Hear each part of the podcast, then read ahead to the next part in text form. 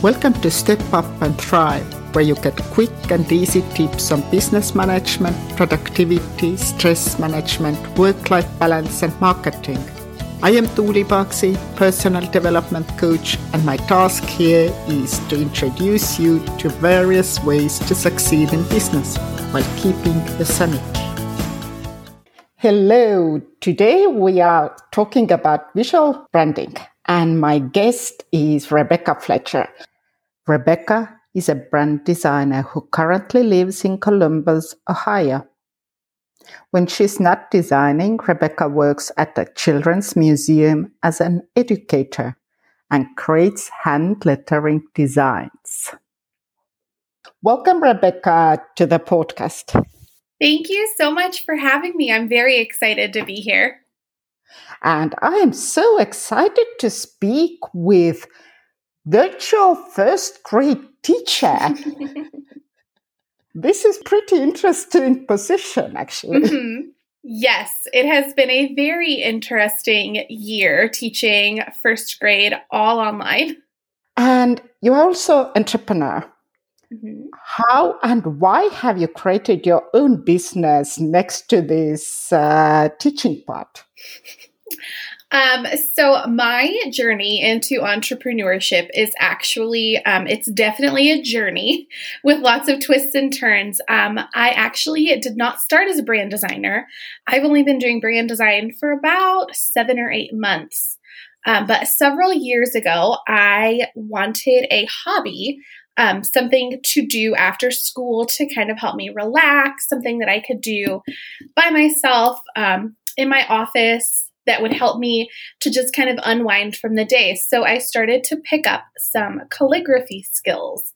From calligraphy, I moved on to hand lettering, which is very similar, just a little bit less formal. Um, and with my hand lettering, I started to sell some products that had my hand lettering on them. I sold a lot of teacher t-shirts, some mugs, some bags with just um, you know funny teacher quotes on them. And I sold those on Etsy. And last summer in 2020, I hired a business coach because I was ready to leave teaching and I wanted to um, I wanted my Etsy business to get me to where I could leave teaching. And she sort of showed me that having a product based business was going to be very difficult um, to scale. So instead, she encouraged me to find a service that I could offer to others. So in the beginning, I was offering just designing for other entrepreneurs. So instead of designing a shirt and selling it in my own shop, I would design something for them. They would pay for it and then sell it themselves. Um, I didn't get any clients from that.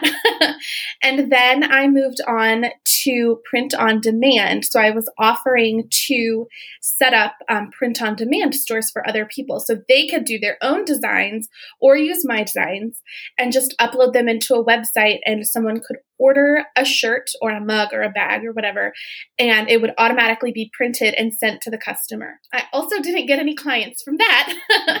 so I knew that there was something else, and I honestly really, really wanted to dive into logo design, but I knew that there was a lot of stuff that I would have to learn. I would have to learn the design principles, I would have to learn a new design software.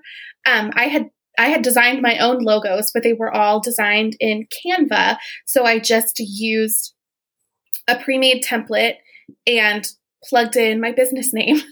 So they didn't look very professional. So I knew that I was going to have to learn a lot.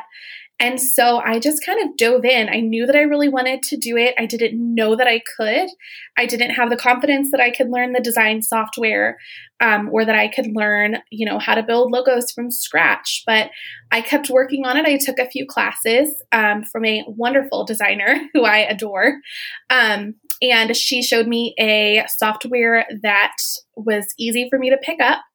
And I just, I just kind of flew from there. I've had um, a lot of growth. Looking back on some of the first um, logos and brands that I designed, I'm glad that I didn't have any clients back then because they needed a lot of help. But now I feel like I am able to design beautiful branding. And it's all because I've had I've had a lot of practice and because I have these skills, like I have used my hand lettering in logos. I uh, my own logo that I have currently has my own hand lettering in it. So um, I feel like that's a skill that I'm able to apply, and it just kind of elevates what I'm able to offer to my clients. So definitely a long journey, but that's how I got here. It all started from wanting something to do after school. At least you've been very persistent. Okay, this didn't work. Let's check what else could work. Yes, I have done a lot of pivoting and a lot of experimenting. Like it's exactly what you said. This didn't work, so I'm going to try something a little bit different. And that didn't work, so I'm going to try something a little bit different. And then finally, I feel like I hit the sweet spot of this works, I'm good at it, and people need it. So that's where I'm going to stay.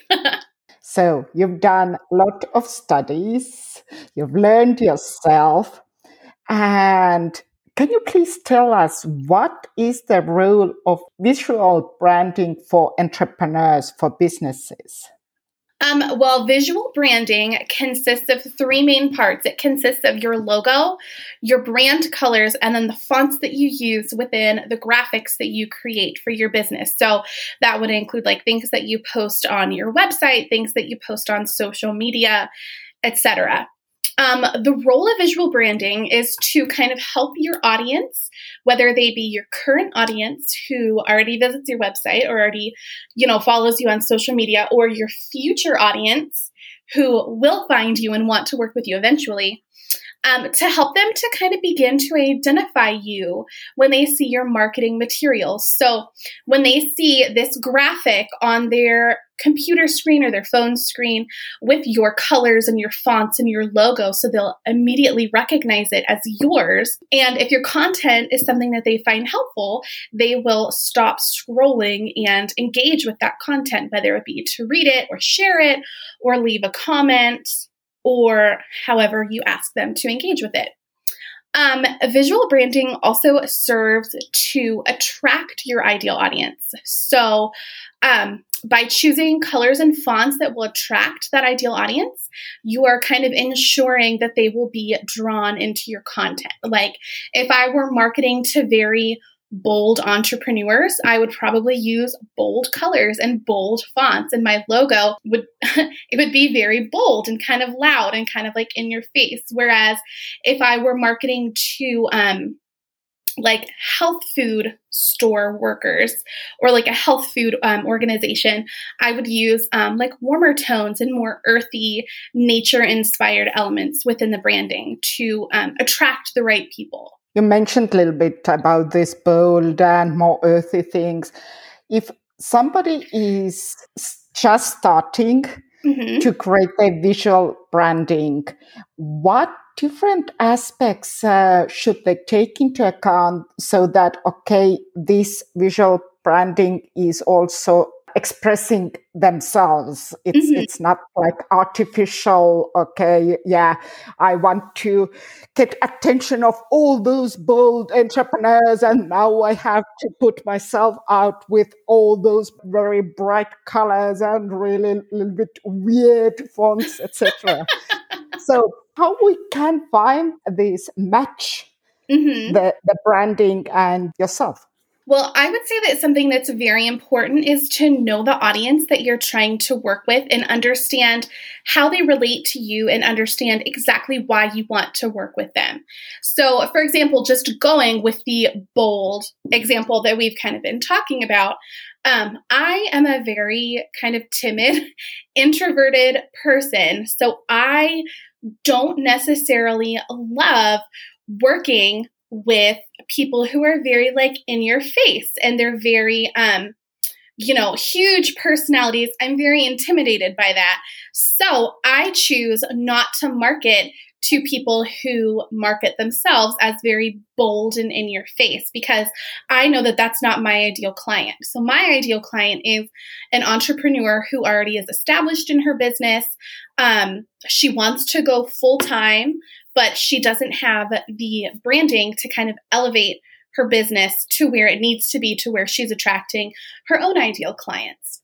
Um, so I market to them. I know that that audience is attracted to more um, calming tones because I'm kind of my own ideal client. So I'm lucky there. I can just look at something and say, I like that. I know that my ideal client will probably like that. And then I can just go from there.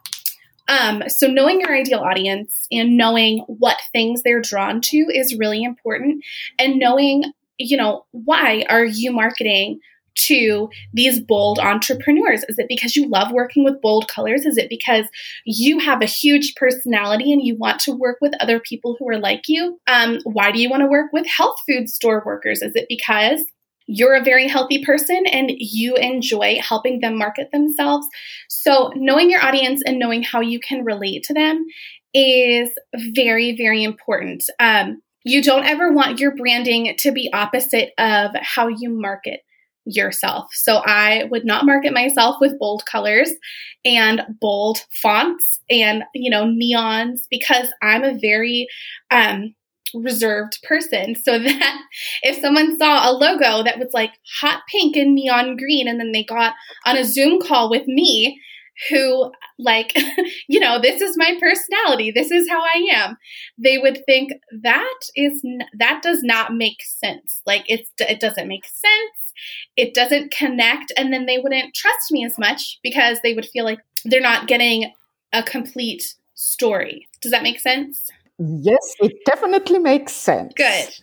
So, having a consistent brand presence is also really important. So, your um, your visual branding should match with your brand voice and um, that's a whole nother topic but basically just um, everything should be one consistent brand presence you don't want it to um, you know some parts of your business to be really bold and in your face and others to be you know very like shy and timid kind of like i am and then others to be like very loud and sarcastic you don't want um, all of those different things. You want it to be one consistent and cohesive um, experience for your clients.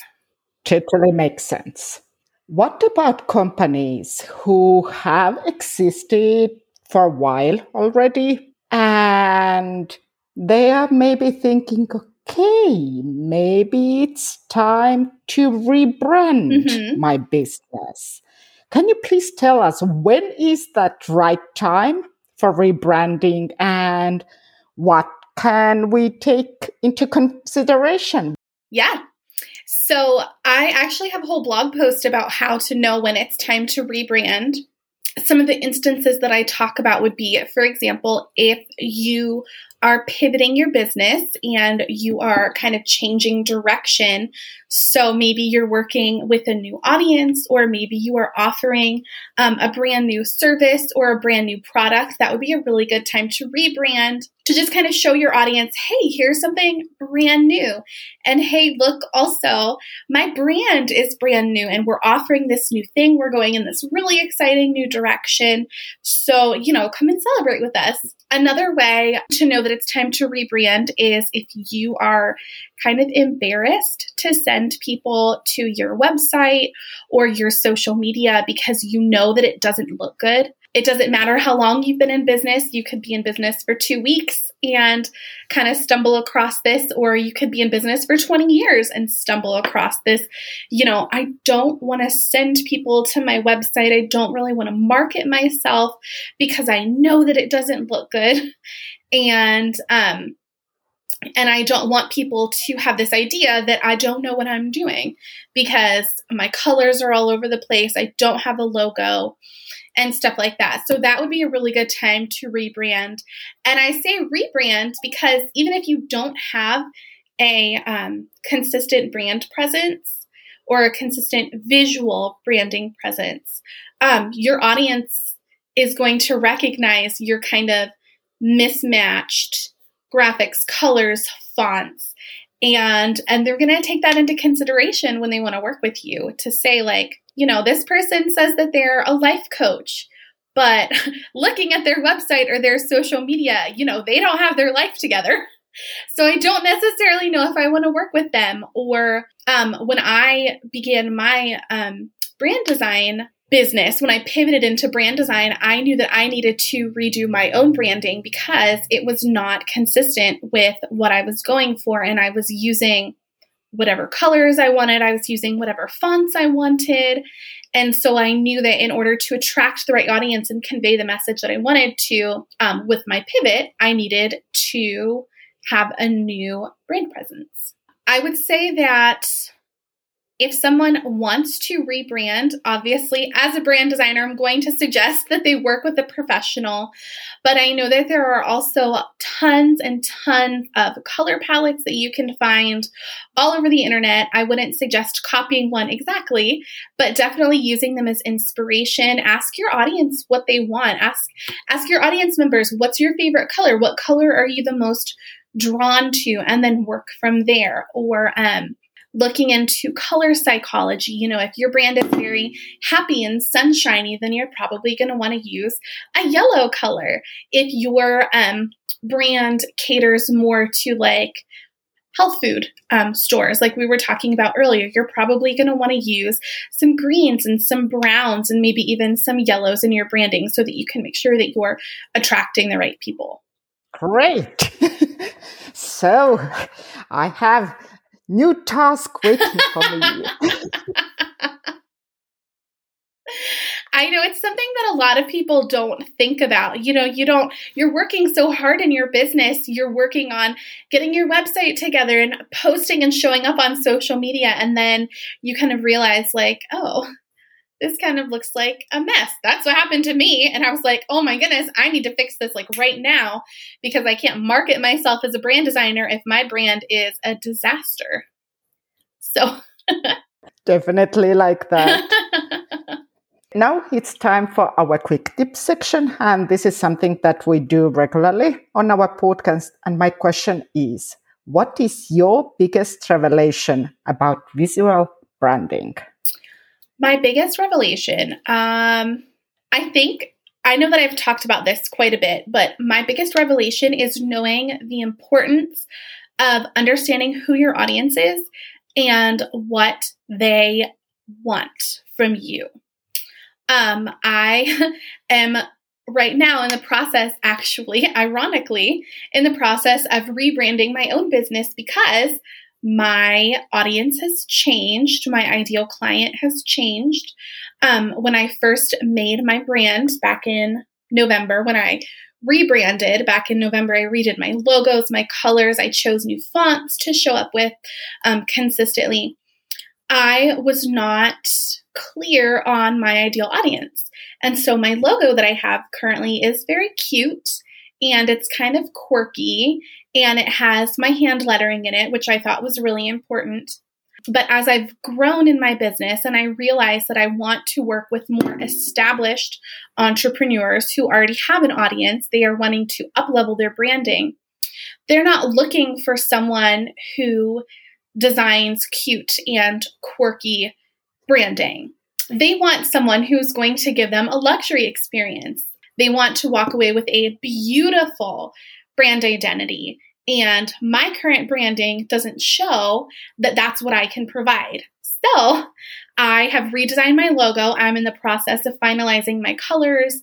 And um, I've chosen all new fonts to put in my graphics because I know that those colors, fonts, and that logo are going to attract the people that I want to work with. Whereas before, I was just kind of going off of what I liked. I liked this logo. I thought it was cute.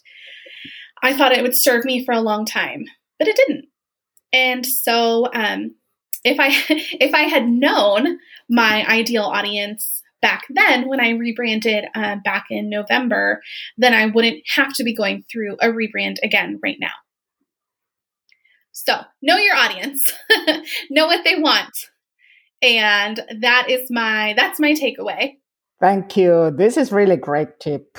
Thank you. I, yes, I wish that I had known it when I did my own rebranding back in November because it would have saved me a lot of time. And actually, now you have great story. Mm-hmm, I do. Tell people. I do have a good story, and now I can not only say it's really important to know your audience. I can say it's really important to know your audience, and I'm going to tell you exactly why. Don't do what I did. And branding is also stories we mm-hmm. can tell. Yes, you're totally right about that. Thank you so much, Rebecca, for joining and sharing all those amazing tips. And if our listeners would like to know more about you and follow you, where can they do so? First of all, thank you so much for having me on here. I have really enjoyed talking about branding and brand design. If your audience would like to check out my website, you can find me at RebeccaFletcherDesigns.com. I am on Facebook and Instagram as Rebecca Fletcher Designs. And I have a TikTok, but I think I've posted Ooh. about two videos. but that name is also Rebecca Fletcher Designs. So anywhere I am on the internet, my name is Rebecca Fletcher Designs. It's easy to remember. Yes. And I know you have great gift to our listeners. Mm-hmm. Can you please tell about that one? I do. So, for your listeners, I have my ultimate branding checklist, which is um, it's a checklist that is designed to kind of help you um, define your brand, define your audience. Um, figure out your brand story and how you kind of got to where you are. It is designed to help you figure out your brand voice, so how you communicate with your audience, and then also um, kind of define your brand and your life balance. So, how are you going to show up professionally while still serving your ideal client, while still having a little bit of personality in your brand? So, I um, I will have that available for your listeners, and I very much hope that they find it helpful and useful. Thank you so much. You'll find the link on show notes page. So there you have all the transcript and everything available for you. Thank you again, Rebecca. It was amazing time talk with you. Thank you so much. I really appreciate you asking me to be on your podcast today. Come and check all the show notes and transcript at stepupandthrivepodcast.com slash 27. Thank you for joining Step Up and Thrive with Rebecca Fletcher. I'm your host, Tuuli Paksi. Tune in in two weeks.